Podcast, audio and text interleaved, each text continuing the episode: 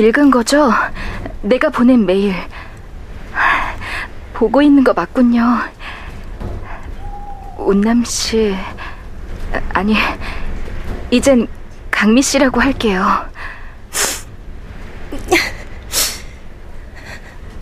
강미 씨, 오늘도 아버지에게서 문자가 왔어요. 어떤 말이라도 좋으니 답 주세요. 이 연락마저 끊으면 내가 도울 수 있는 게 하나도 없어요.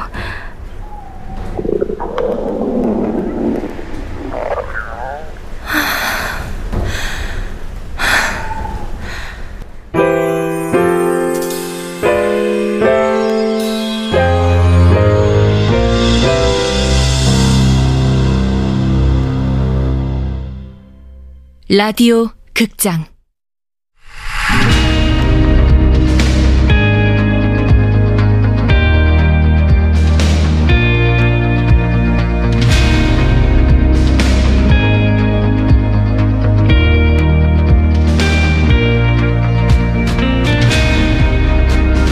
내 생애 마지막 다이어트. 원작 권여름 극본 이주향 연출 황영선. 열여섯 번째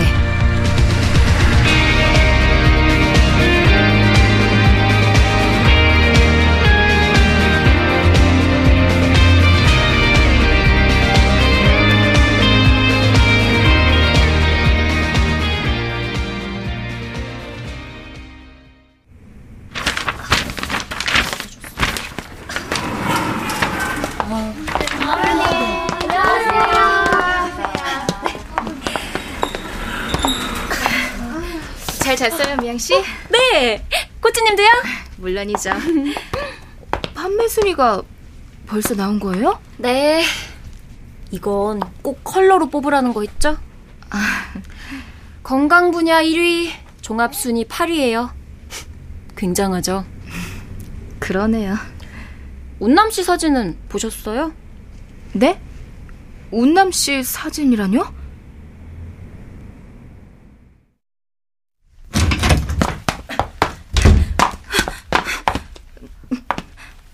책에 말이에요.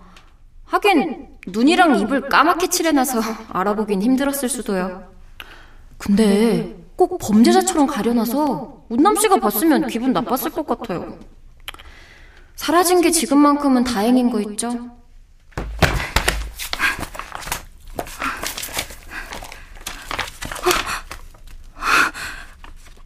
맞아.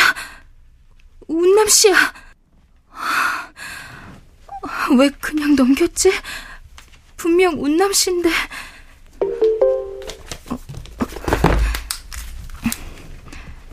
소은남 씨 부모님 좀 소개시켜줘요.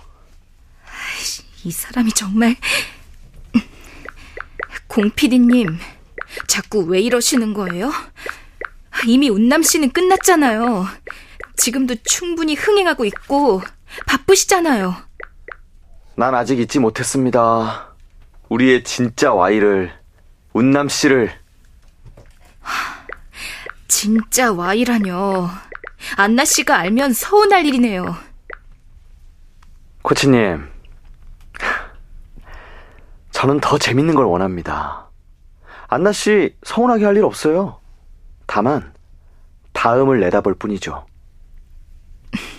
다음? 무슨 소린지 모르겠네요. 연락 그만하셨으면 해요. 대박보다 더 재밌는 걸 원한다고요. 난 그런 사람이랍니다. 크? 웃어? 좀 그만. 어, 문자가 아닌데?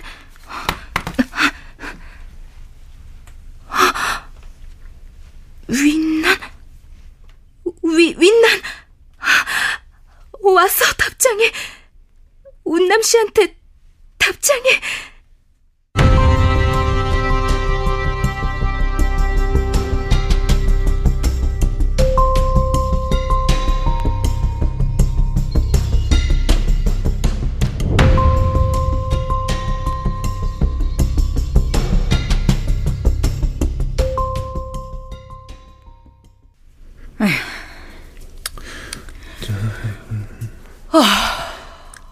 아이, 콩나물 대가리가 불쌍하기라도 해. 뭔 한숨을 그렇게 쉬어. 강미가 어디서 뭘 하고 있을지도 모르는데 참, 이놈의 게 다 뭐야? 원래 이 무소식이 희소식이다. 어, 잠깐만. 왜요? 왜? 가만, 가만 있어봐.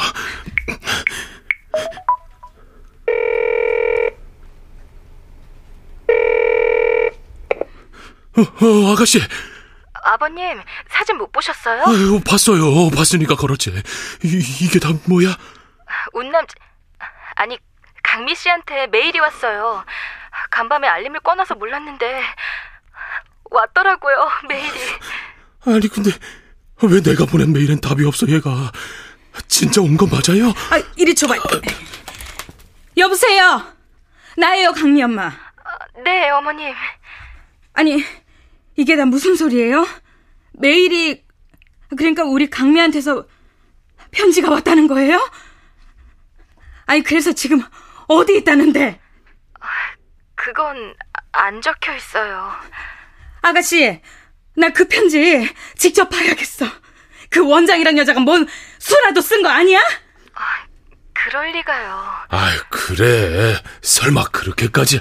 그 여자, 그러고도 남게 생겼어. 그때 우리한테 하는지 못 봐서 그래, 당신? 보내드린 사진이 전부예요.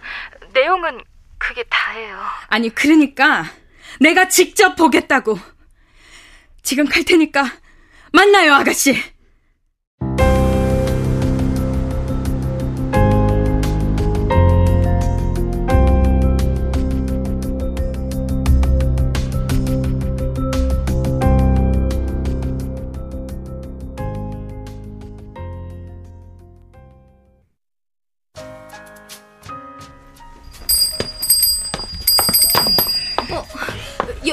어머님.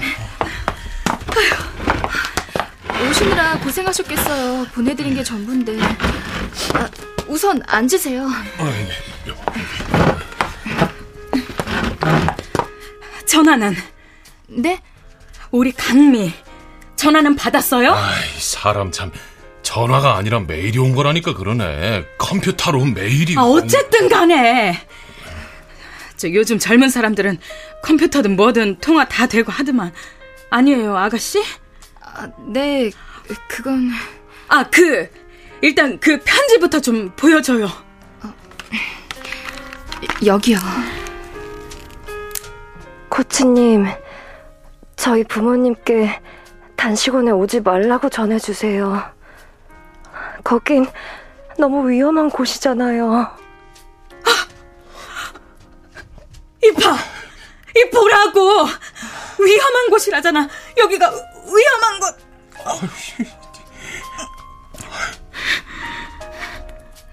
아가씨, 네, 거짓말하고 그럼 못 써.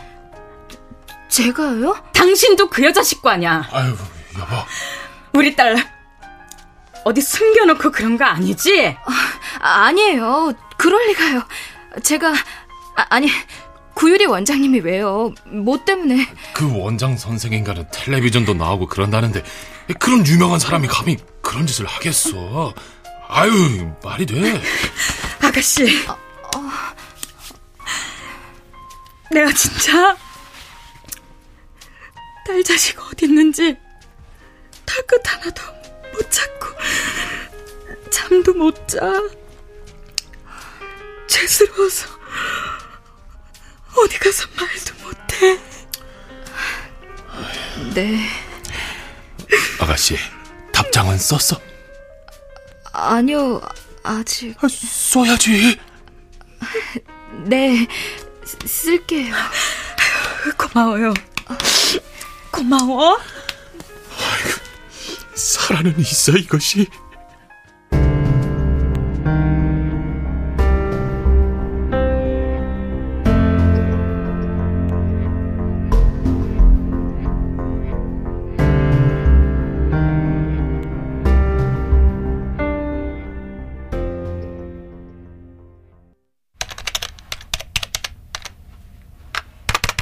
며칠이 지나도록 운남 씨 메일에 답장을 보내지 못했다.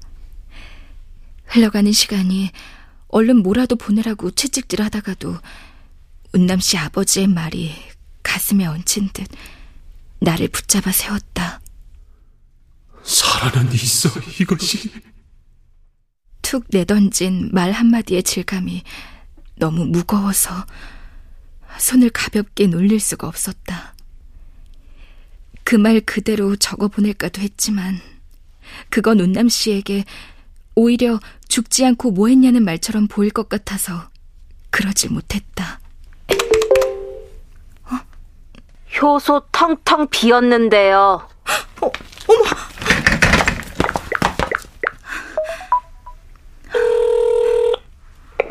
네, 준희 씨, 효소가 비었어요? 네.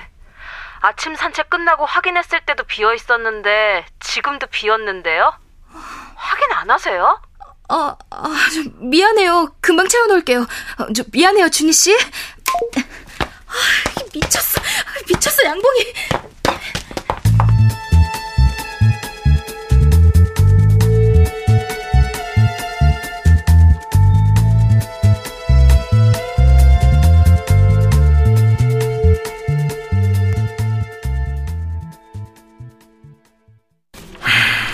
다른 사람보다 부지런하고 꾸준한 게 유일한 장점입니다.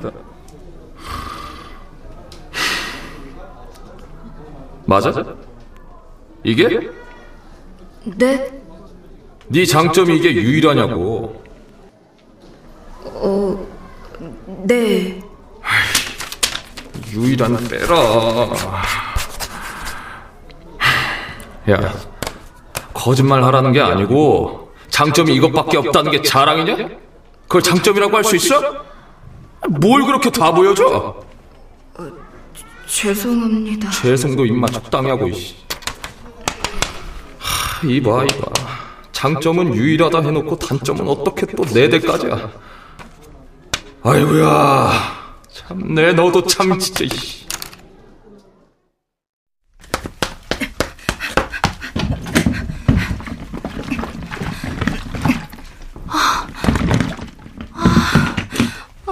아, 진짜네. 없어.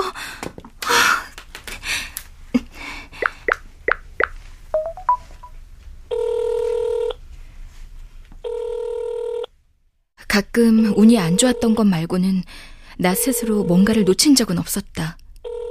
특히 이곳에선 더 그랬다. 누구보다 부지런했고 일 처리에 빈틈을 보이지 않았다.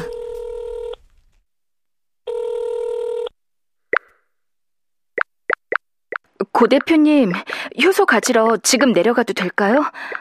아예 없어요. 다 떨어졌습니다. 효소는 구유리 원장이 단식 중 건강 유지를 위해 개발한 천연 효소였다. 미지근한 물에 희석해 마시면 공복감이 가라앉고 몸에 영양을 공급해주고 지방 분해를 돕는다고 했다. 하루라도 걸으면 큰일이라도 날 것처럼 효소 마시기를 강조했다. 하, 다른 것도 아닌 그런 효소를 놓쳤다는 게 부끄럽고 짜증이 났다. 착하고 둔한 거 그만하고 일하자고요. 응? 양봉이 코치. 미양 씨, 고상현 대표님 못 봤어요? 대표님이요? 네, 지금 효소 다 떠... 효소 아직이에요? 아, 어딨냐고요, 대표님? 옥상 가보세요. 모종삽 들고 올라가시던데.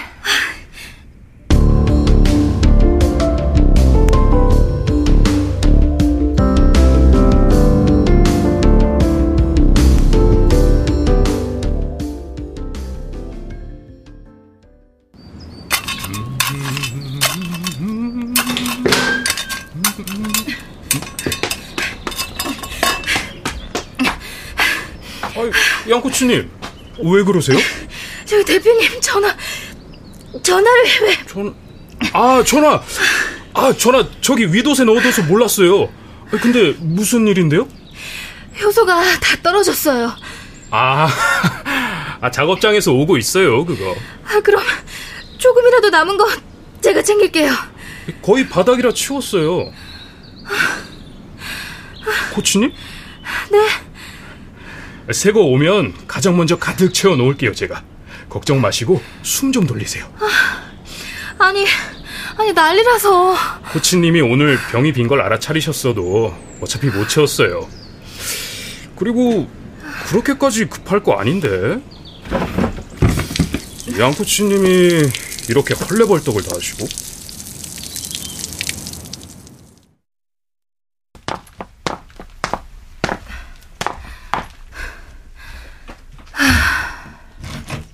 네, 원장님. 수고하세요. 어, 저 미양 씨 저기 아까는 여보세요? 아, 야, 왜 이제야 전화를 해? 어, 아니야, 아니야. 음. 화 많이 났나?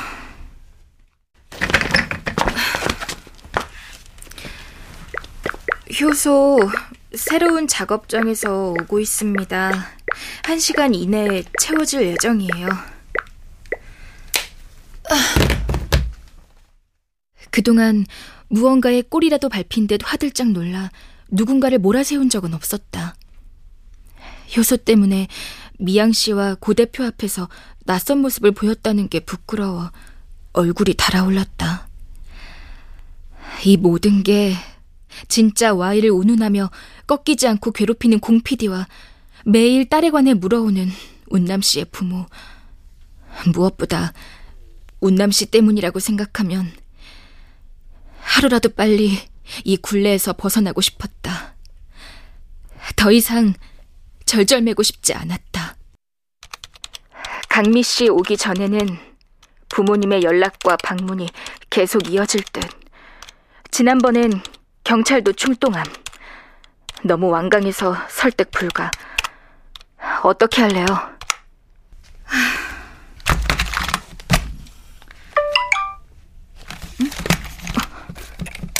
아니, 벌써? 코치님, 저는 어떻게 해야 할까요? 뭐라는 거야, 진짜? 도대체 뭐 하자는 거냐고 물었다가 모조리 지우고 물음표. 그 문장부 단 하나만 보냈다. 잠깐 통쾌했지만 왠지 모를 불길한 기운에 금방 가슴이 덜컥 내려앉았다. 입술을 꽉 깨물고 콧바람이 뜨겁게 쏟아졌다. 좀 전 두 사람에게 얼굴을 붉혀서 느낀 부끄러움과 비슷한 감정이 돋아났다. 코치님, 저는 어떻게 해야 할까요? 다시 메일을 열었을 때는 어떻게 방점이 찍힌 진지한 질문처럼 보였다. 급하게 수신 확인을 눌렀지만 내가 적어보낸 잔인한 문장 부호 하나는 이미 운남 씨에게 가닿고 말았다.